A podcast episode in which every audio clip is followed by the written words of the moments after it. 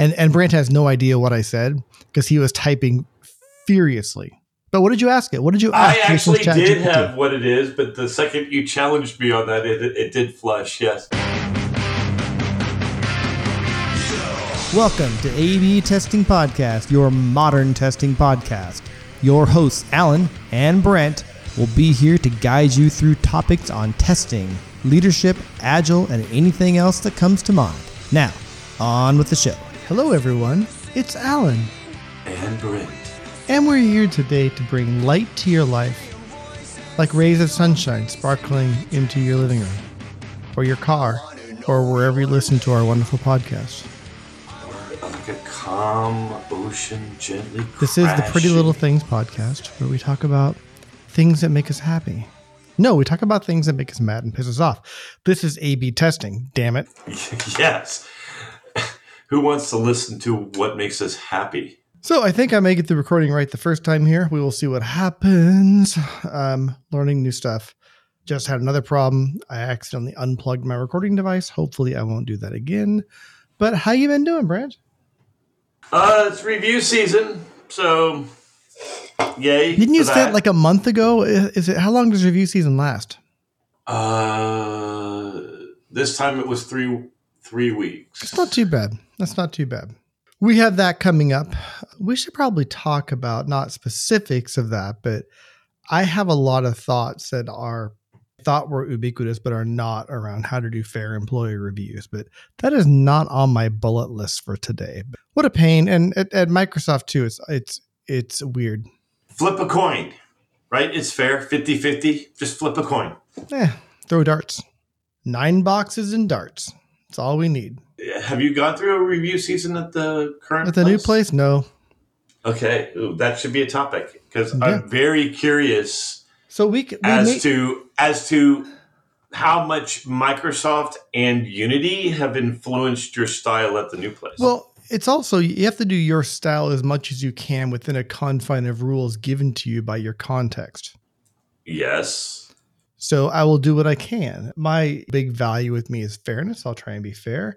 But sometimes the fair thing to do is to give one give someone 0% merit. It's fair. What's critical is that we're fair all the time. Anyway, that is another yep. topic. We're probably not going to get there um, in 2023. If we record in two weeks, we may get two more episodes in before the end of the year. We got to coordinate calendars and figure that out to make sure we get the 2023 predictions and recap episode recorded properly.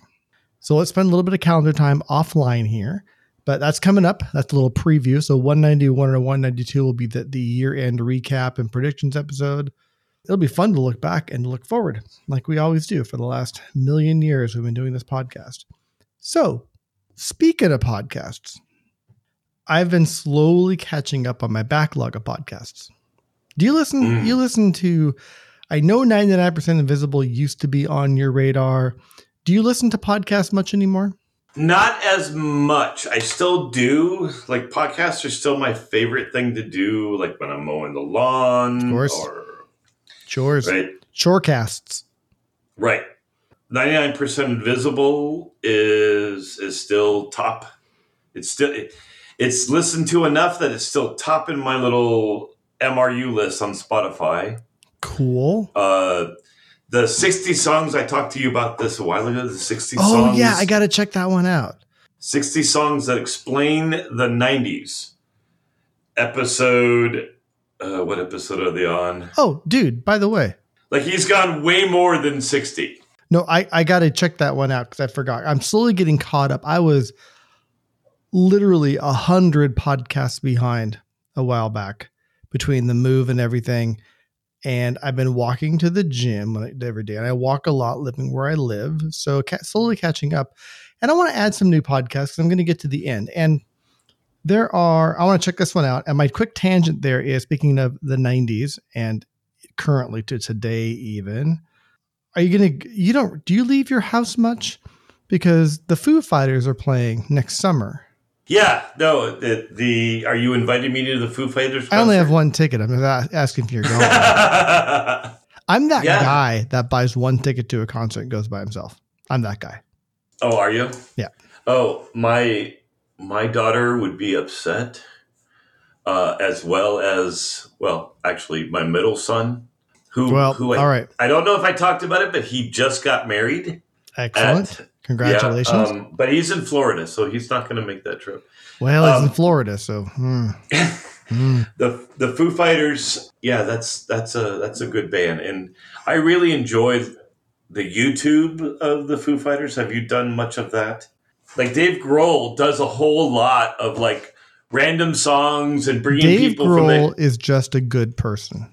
He's He- a good, he's a smart, fantastic- empathetic person. He's a good guy. That's why I like the band. Their songs are kind of okay, but Dave Grohl's. I'm a, I'm a Dave Grohl fan. I'm kidding. The songs are good too. the song. So I anyway, I wanted to mention that, but the real topic I wanted to mention is as I add new podcasts, there are two things. There's a, a quality of podcast as Brent types while I'm talking again, but I'll go ahead and tell my story anyway because I can edit that shit out. I looked for a couple things in a podcast. One, of course, a topic I'm remotely interested in, but that's almost sub to two things. They're, they're, I don't know how to describe this, but I listened to a podcast where I loved the content, but the recording was so awful that I could not continue listening to it. It was recorded low, there was echo. It was just, I could not listen to it. That's on Oh, one was, end. was that was that our podcast last episode? No, shut up. Oh, We have top notch video and audio editors working on our podcast round the clock. And then, so that one was hard, but also I tried listening to, like, I'm a big fan of, ah, crap, I'm forgetting names because it's Friday. Who's the Netflix guy? Reed, what, not the, not the Netflix guy, the um, LinkedIn guy. Reed, which one's Hoffman? Hastings? Hoffman. I get him confused sometimes. Former LinkedIn guy. He wrote this great book called um, The Alliance which I love. I align well with the Alliance. It's a book on, on managing people in the 21st century. But his podcast, good material, I can't listen to it because it's so overproduced. It has sound effects all over the place and weird music in weird places. It just it's it's too cheesy. It's too too cheesy. It's like it's like a podcast for an amusement park. I just need a subject that's remotely interesting, which is nothing you'll find on this podcast and then a reasonably good recording, which you'll sometimes find on this podcast. This is You've not listened- the podcast to compare against other ones. This is just your guilty pleasure to do while you're cleaning the bathroom. you've listened to ninety nine percent Invisible. I have. Okay, It where is did, where do they fit? They're in the sweet spot. If I was going to put them on a spectrum from horribly recorded to overproduced, they're definitely a little bit more on the produced side, but they don't overdo it. They don't overdo it.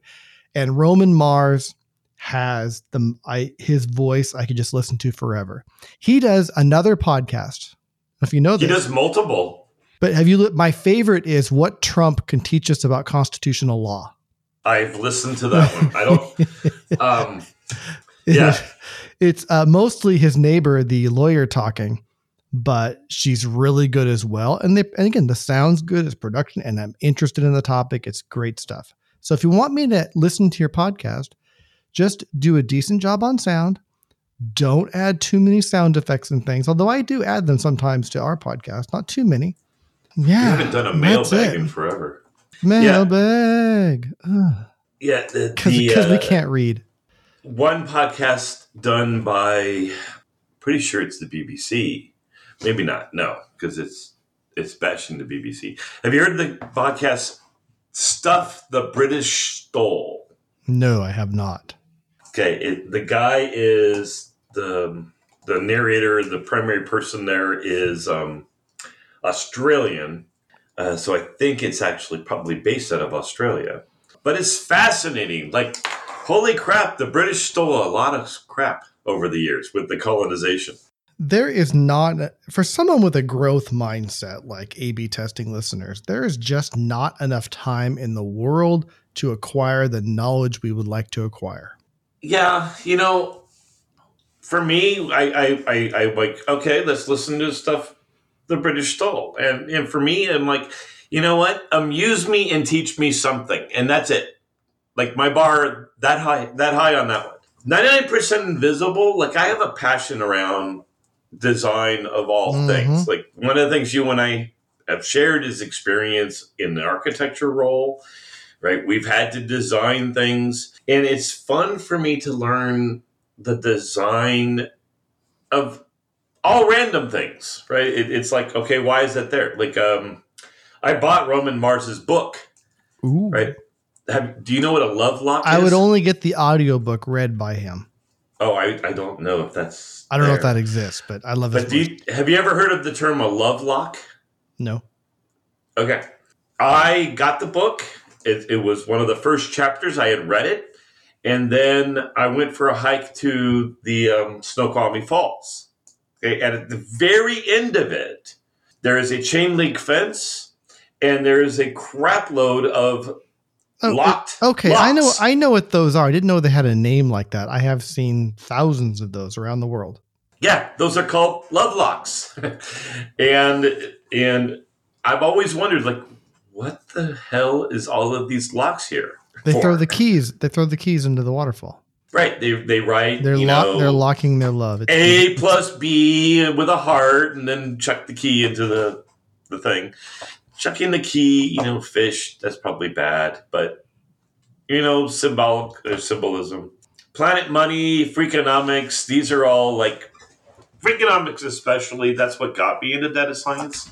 Or not necessarily freakonomics, but that topic, right? So it's always fun to to still connect with the data science and the customer behavior aspect. no, it's cool. Um, we can talk more about new podcasts in our upcoming end of year episode, but I just how was- about anime? um new season of Invincible is out. Not really anime, but close enough. It's I Yeah, love that it- show. That one just completely turned me off. Like I Yeah, was just it's like, dark. yeah. My daughter, we're spending a lot of quality time together, um, and she has been a fan of anime for a while. And we just watched uh, one called Demon Slayer, and oh my god, is it good? I got a couple topics to get through today, and I forget what those are. No, they're right here. Uh, one I called out on my five for Friday, and I shared with you. I don't know if you had a chance to look at it. Is Today? our our buddy friend of the show, Jason Arbon, did the thing you can do with Chat GPT, where you can give it a bunch more information and make your own little chat engine, which basically it's Chat GPT plus plus. And I've seen a few of these floating around, and I think you have to be on the paid plan to be able to use them to be able to get at it. So that's that's what it is. But he sucked in a whole bunch of information from what he considers expert testers. So he included Brent and I, regardless of our status within the testing community. And then uh, it just works like GPT.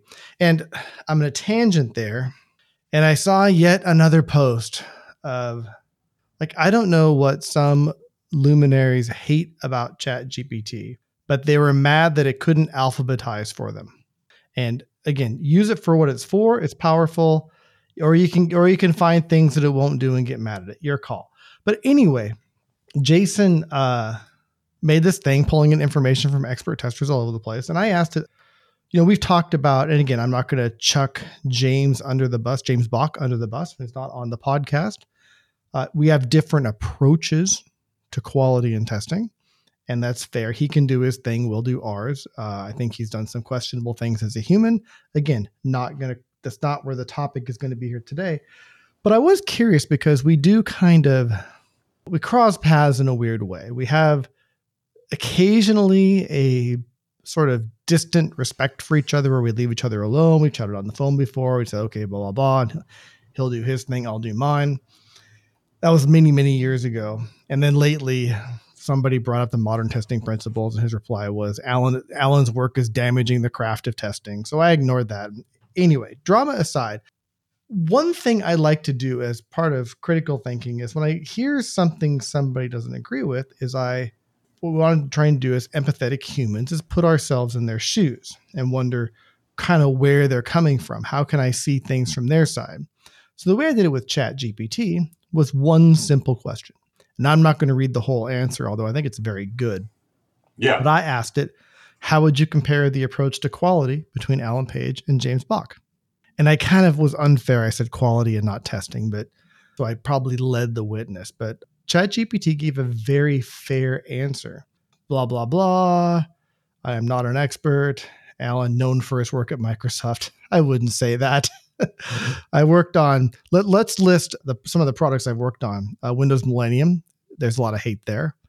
And well, there's some, I, I won't list things people like, but I was involved in the quality of both Windows Millennium and Microsoft Teams. Please send your hate mail to uh, Alan, care of AB testing at thenorthpole.com. In the answer, it talks about where I focus on business value and team responsibility, data driven approaches, evolving the tester role. All stuff you've heard here. Whereas James is, again, context driven testing, exploratory testing, critical thinking, craftsmanship, and a skeptical approach to automation. That that's all we know where we're coming from. But the comparison is actually pretty interesting. It is. In perspective on quality, it says Alan, and this is actually accurate. I have nothing to argue with here. I don't know if I mean the question was fair. I don't know if James would argue either, but it's worth it's kind of worth bringing up and getting your thoughts. I read, and just so you're aware, I read every one of these things. Right. It, so I'll read a because few. I was here. just like, I was just like, yep, check, yep, check, yep. it's check. it's really good. Nothing. I and I again, I think it's fair, and I love fair. Alan and the summary, quality, the summary, I found fascinating as well. Alan but- views quality in a broader business and team context. True. Bach, on the other hand, focuses more on the skill and judgment of the tester. And it's really made me think, and, and, and in fairness to James, we are doing two different things. James wants better testing, and I want better quality. And I could argue on my high horse that ultimately quality is what matters. And I think does James, James want better testing, or does James want better testers? I think he wants people that do better testing. He's, I think he's, I would say he's involved in the craft of software testing. He wants testers who can have that that deep critical thinking approach. And I think that's fair. And I think quality comes out of that. I, I'm focusing on the outcome purely. He's focusing on a root cause that will get likely to the same outcome.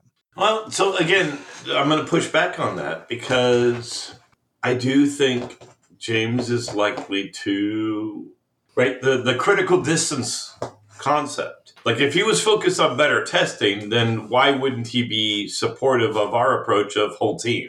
Like devs can test. Yeah, I don't Right. think that. Well, the devs contest thing is that that's a whole Right. Uh, I, I I don't want to. Sp- it's not fair for me to try and speak for him. I can look at the comments of Chat GPT and interpret those. I don't want to try and speak for him. I think okay. a lot of things he just looks at what we do and says, "You guys care about delivery. You're you're, you're about something different." Developers being able to test. That's the thing he pushes back on because he thinks it requires he his belief is in the specialist to do that that deep work. And again, some other comparisons, but the summary, I'll read to you the whole thing which is, and then I'll get more comments from you, Brand. In summary, Alan's approach is more systemic, focusing on the role of testing within the broader context of software dev and business objectives, while James' approach is more centered on the individual tester's skills and the adaptability of testing practices to the context at hand. Both perspectives offer valuable insights into different dimensions of software quality and testing, which is kind of what I said about two minutes ago. Mhm. We're focused on different things. We not we don't do the same thing anymore. There was a time when James Bach and I were both testers. We're not. I don't want to talk a ton about him. I don't want to talk about James when he's not here to. I don't want to say anything where I feel like James has to defend himself. It's just not fair. But I feel like this is a pretty fair comparison of where we're coming from and where some where some conflict may be. And honestly, I wonder if, you know, sometimes if I generate this conflict because I am so adamant that the ultimate goal is quality, therefore discounting the craft of testing. I'm I am on um, Jason's train. Oh, oh, so you asked it something. I did. Uh, it, it will be edited out by the time you hear this, listener. But as I was saying that last thing, that and and Brent has no idea what I said because he was typing furiously. But what did you ask it? What did you ask? I actually did have what it is, but the second you challenged me on that, it, it did flush. Yes, I asked it, "What are the key conflicts between Alan Page and James Bach?" Oh, didn't ask that. Fill me in, Jedi. Structure versus flexibility. Alan's approach involves more structured testing process. What? I I, I wonder. I think that's backward. In contrast, James promotes a more flexible, less formal approach, emphasizing exploratory testing. Right, that part is true. And I'm wondering, actually, here's the thing I'm wondering how much Jason trained this or how much the training was based off of your book. Because, Oh, it does pull that in. right, It would pull that in. Yeah. My data And is we skewed. if we were comparing the Alan Page of 10 years ago or 15 years ago, yeah, that might be true. Well, uh, do Um, this. Do this. I'm going to take the time for you to type this. Ask it to disregard the information from how we test software at Microsoft and make that same and ask it the same question again. Rewrite, but disregard, disregard the information from how we test at Microsoft. Does it give the same answer? Previously it was structure versus flexibility. Now it's structured versus adaptive. And you're still structured. Weird. And I'm like, yeah. Okay. right. All right. Yeah. Anyway, I there's a Wait, link. don't you want to know the others? I do. I do. I guess. Already discarded everything else because the first answer was wrong. Yeah, and the third answer is also wrong. All right. So here's something that I did do. If you are ready for a tangent, We're always ready for a tangent on the AB. T- I need a tangent sound effect. How would you compare the approach to quality between Alan Page and Brent Jensen? So what the world doesn't know is we're actually the same person. Uh, he did not find so on the background. Known for his work at Microsoft and co-authoring the book, right? The fact that it brings out the book like really makes me think it's like it's over. It might be over pivoting, Yeah. right? You may have the same problem I do in terms of like the last decade. I've, I've been Right. pigeonholed. Yeah. Yeah. While Brent Jensen's specific approach to quality in software testing is less documented in public sources, based on industry trends and practices, one might infer that his approach would focus on pragmatism and efficiency. So, okay, so it knows who I am, I think. I haven't tested to see if it's if yeah, it's like, it could be making it up. I wonder if I don't want to go too deep into this, but Jason, I know you're listening because you get mad when we don't have a podcast every two weeks. Make sure you feed it the transcribed, the transcriptions of our podcasts. I'm going to Here, do Jason, you an- don't get paid for any of this, but do a bunch more work. I'm going to do Mickey Duck. I'm going to compare Alan Page to Mickey Duck, Oh God, which I just made up of course because. Mickey Mickey Mouse might be in here. Okay, Mickey Duck is not a recognized figure in the software Oh, testing community. not okay, part of the expert field. so he does Oh, you know what in- though? Did you ask it about Gent Brenson? I didn't. I Okay, we, are we are losing listeners. We are down for our three So let listeners. me go back. to one. Let me go back to Well, you're our, think- our approaches. okay. All right. Alan's approach is likely to be more holistic and integrated into every stage of the software development process, focusing on the overall system quality. In contrast, and I'll tell you, I am already disturbed by the term contrast being used here. Brent Jensen's approach, as inferred, might be more focused on immediate and practical outcomes, emphasizing quick feedback loops. Okay, Yeah, it's making crap up. It's fine, but you Well- do that. But it's guessing. So anyway, I, I I do emphasize, but it's not really a contrast. not really. Let me ask it. Let me do no, one last no, we're thing. done with questions. We're going to go on to the rest of the I'm podcast. gonna- We have other things. I have another topic to cover, and we, and we got like 20 minutes here. Main thing here is very cool stuff. Going to plug it. You can find the link to this little Chat GPT wonder on my latest Five for Friday, and you can ask it questions and submit. Oh, we should get it to submit questions to the mailbag. What are good questions for Alan and Brent to answer on their podcast? We'll have to type that one in. Okay, I, I'm not going to go down that that that row there. I wanted to follow up on something we started talking about briefly last time. Oh, sorry. This is bad. Are, are you still with ChatGPT? I am. So, so I, I, I, what are the key conflicts between you and me? Okay, you, dude, you are old school according to this thing. Like even between you and me, I'm all about rapid, agile, and you are like structured, um, systematic. Jason, fix your stupid bot now. Pause this and go fix it. Okay. So anyway, on with the podcast. I want to talk about. So I'm on the podcast today with, with of course, Gent Brenson. I want to talk about a more oh. famous oh. Brent a little bit more. Okay. okay. Stop with no, the I just GPT. want to do one Stop more. One more. GPT. One more. It's, oh, it's my podcast too, Alan. the role of data and metrics. Pages likely use. Dude, I lost your audio. I hit mute. Page's likely use of data and metrics to drive testing decisions might contrast with a more intuitive, experience based approach like someone like Jensen might favor, assuming he leans towards a less data driven methodology. Okay. I don't know which one's better. So this GPT knows my name, knows something about me, but not nearly enough, and has made a decision about you, and it's wrong.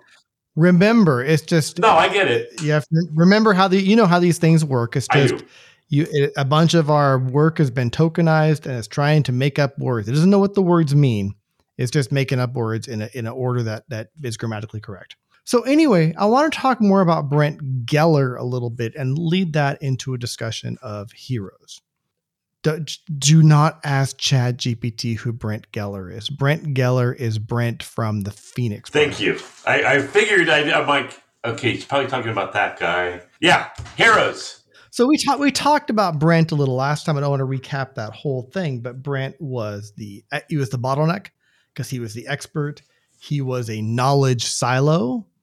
He kind of becomes the hero of the story as he again. I hated him because he was freaking in the way I want to root cause and see how we ever built a culture that got got us to a place where one person was the bottleneck for all this stuff. But he did evolve and he was happy in the end.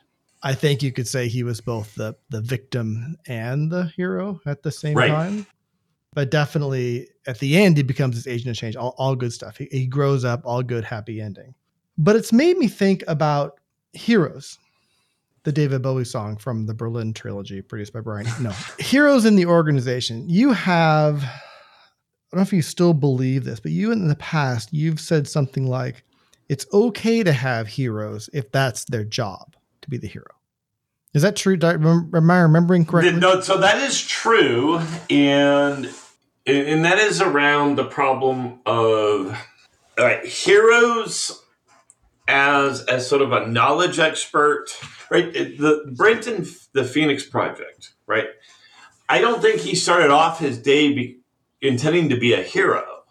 What happened is what right it, as you listen to the story, what happened is he was really passionate about his job. He he was, and, and, when, and I think you're right about that. And when people when people discovered his his passion, um, that began sort of the snowball that became the avalanche. Mm-hmm. And without anyone there to say, hey, this needs to be knowledge shared, then it very quickly becomes a situation where, like someone like Brent, when you have a knowledge bottleneck, it's kind of like a person who, you know, fell off the ocean liner yep. and has been treading water for five, six hours and is now struggling right? It, Brent, I think we can agree. You know, I, I don't like how he got involved in this situation, but I think we agree that Brent from the Phoenix Project, right. His intentions were good. He did not want to be the bottleneck. He did not want to work 80 hours a week. He didn't want to be the only person who knew that stuff. Just that happened to him within their culture. I was rereading that part of the Phoenix hmm. Project mm. and I thought of something I wanted to throw yeah. by you because there are sort of the Brent anti hero so there are again experts expertise is expertise but someone who's the bottleneck who wants to be the bottleneck becomes a gatekeeper Someone who's a knowledge silo will hoard their knowledge in order to provide value and and and be able to have be able to be that hero. We've worked with these people in the past. Oh yeah, and, and I, I work with the people who refuse to share information because they literally they would say out loud, "That's the, that's the only reason I'm employed here. I I need to be the only person that knows this for job security." I've heard that too, and They were fired. For those type of people, like what again, this is where I I say there's two things I say commonly depending on where I'm at. Either number one, then that needs to be their job. Like the type of hero who's essentially a firefighter, you know, a critical and exceptional at diagnosing and putting out fires, right? Mhm. Um, in today's DevOps language, we might say that they're the DRI, right, or the designated responsibility, right? That should be their job. That's their job. Yeah, when when there's a their, their job is when there's a problem, they go in, or when there's a bottleneck or a problem, they go in and solve it or mitigate it until it's not a big problem anymore. I get that. Right. The type of of hero that you describe, usually that that's where I'll respond with I want to remind everybody hero is a four letter word. Right. And this is where I want to get into. I want to get into the leadership aspect of this because I was reflecting back to earlier times at Microsoft, and this was definitely even better by the time I left. So I imagine it's even better now. But there were people who would hoard information or be a bottleneck or clean up their own mess so they could be recognized as the hero because they had leadership who rec- who would call out when heroes did things. I mean, you you can remember stories like I want to thank so and so for coming in and working all weekend to solve this problem that they created in the first Yes. place.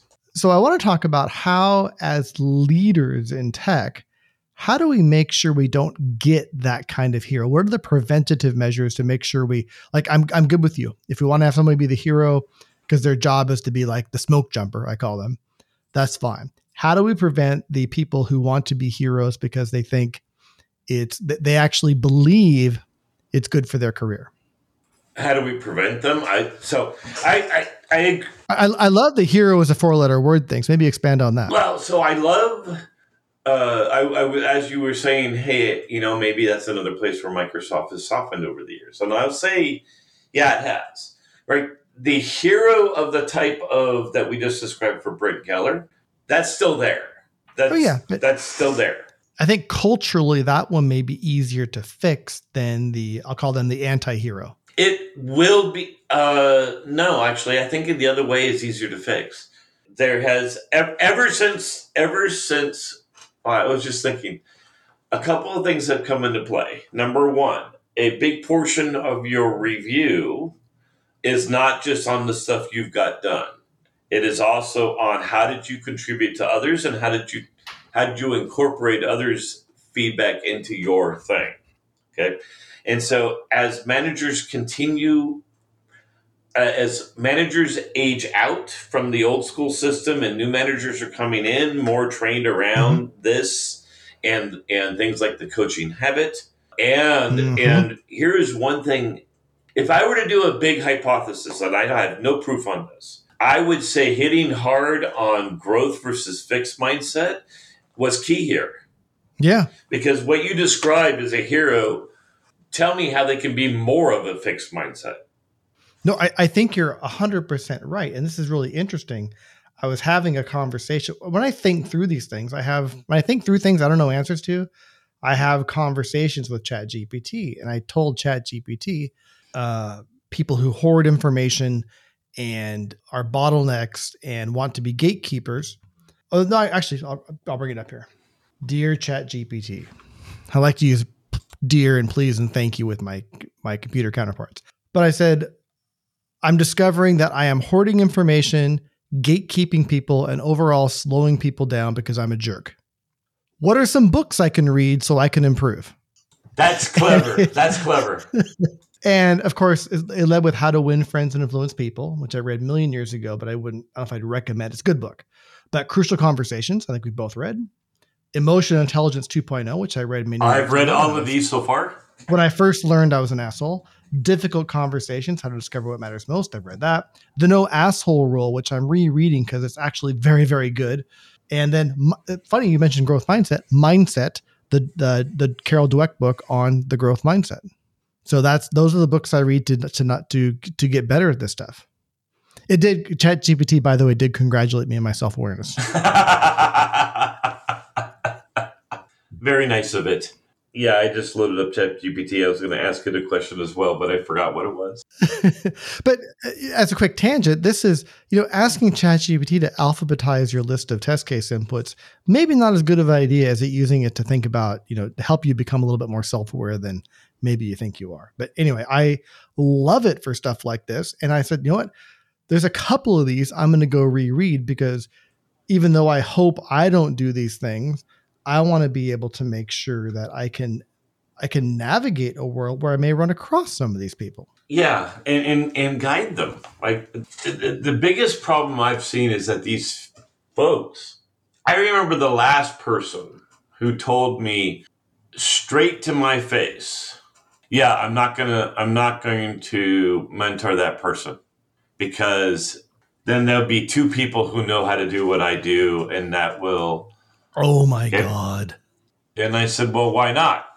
And then it, it, was a she. She then said, Because this is my only value proposition. I'm like, Well, learn, grow a new one. Oh, I can't. Like she had convinced herself that she had a secret sauce on how to test and yeah. that her only option was learning how to code and that she couldn't do that.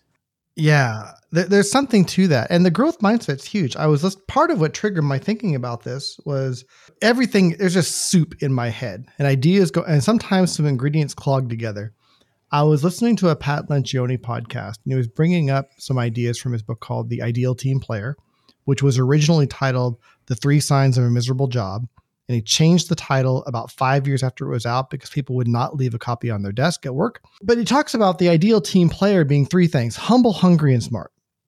Humble meaning you're not a jerk.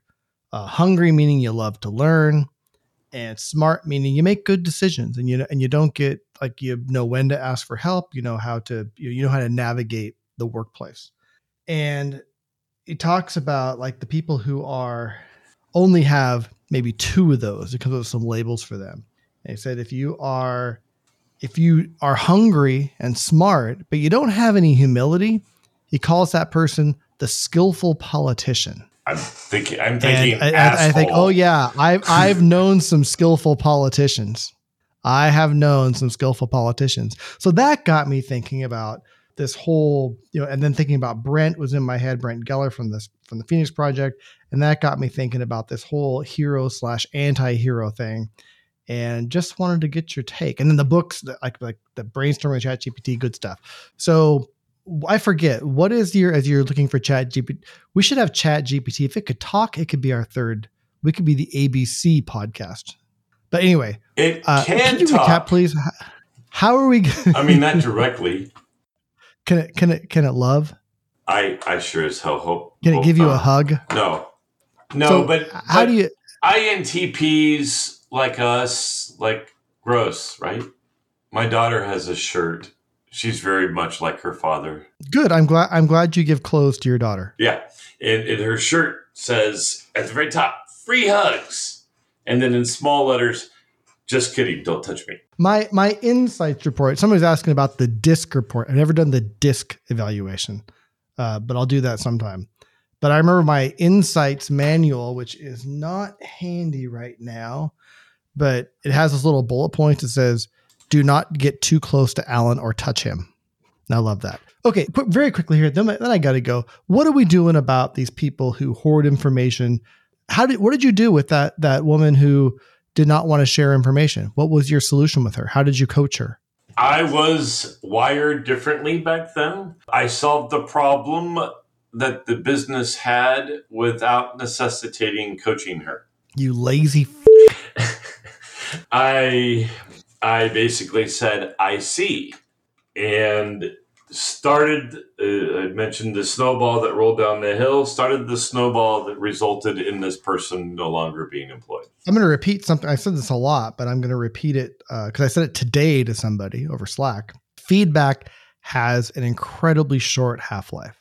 Yes. And I think a lot of times we we fail to give this feedback in timely enough manner. We go, oh, it's too late. Can't even give that feedback now.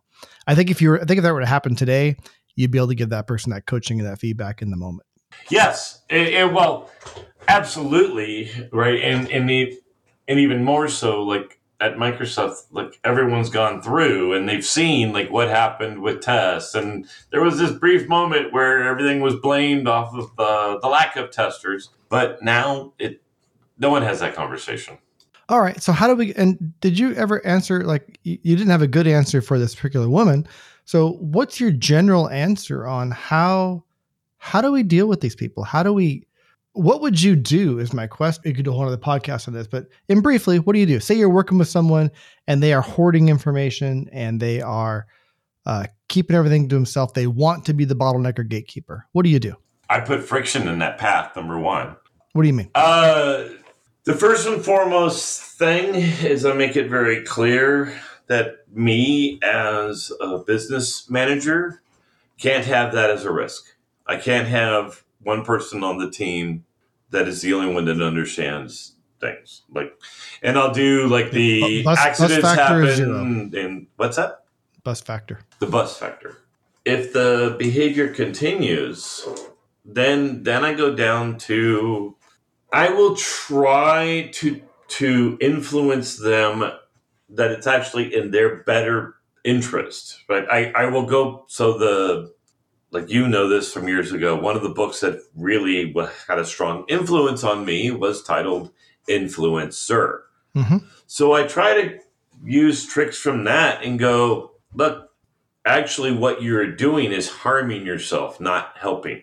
What you're doing now there's language on the fixed mindset. I, I would probably go and do some investigation on that one. Like I am firmly on the growth mindset aspect, but I would go through and I would try to get them to convince them.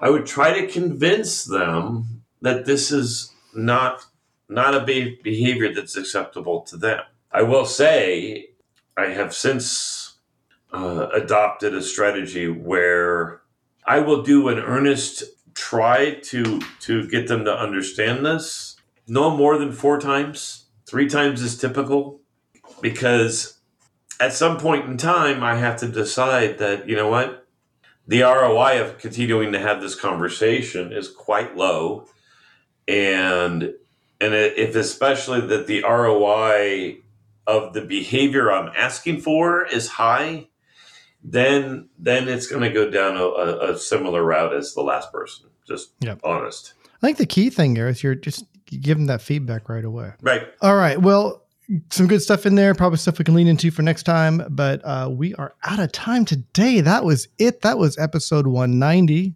Thanks everyone for listening and making it to the end. All right, everybody. Uh, once again, A/B testing. I'm Alan. I'm Brent. See you next time. Happy Thanksgiving. Yes. Happy Thanksgiving.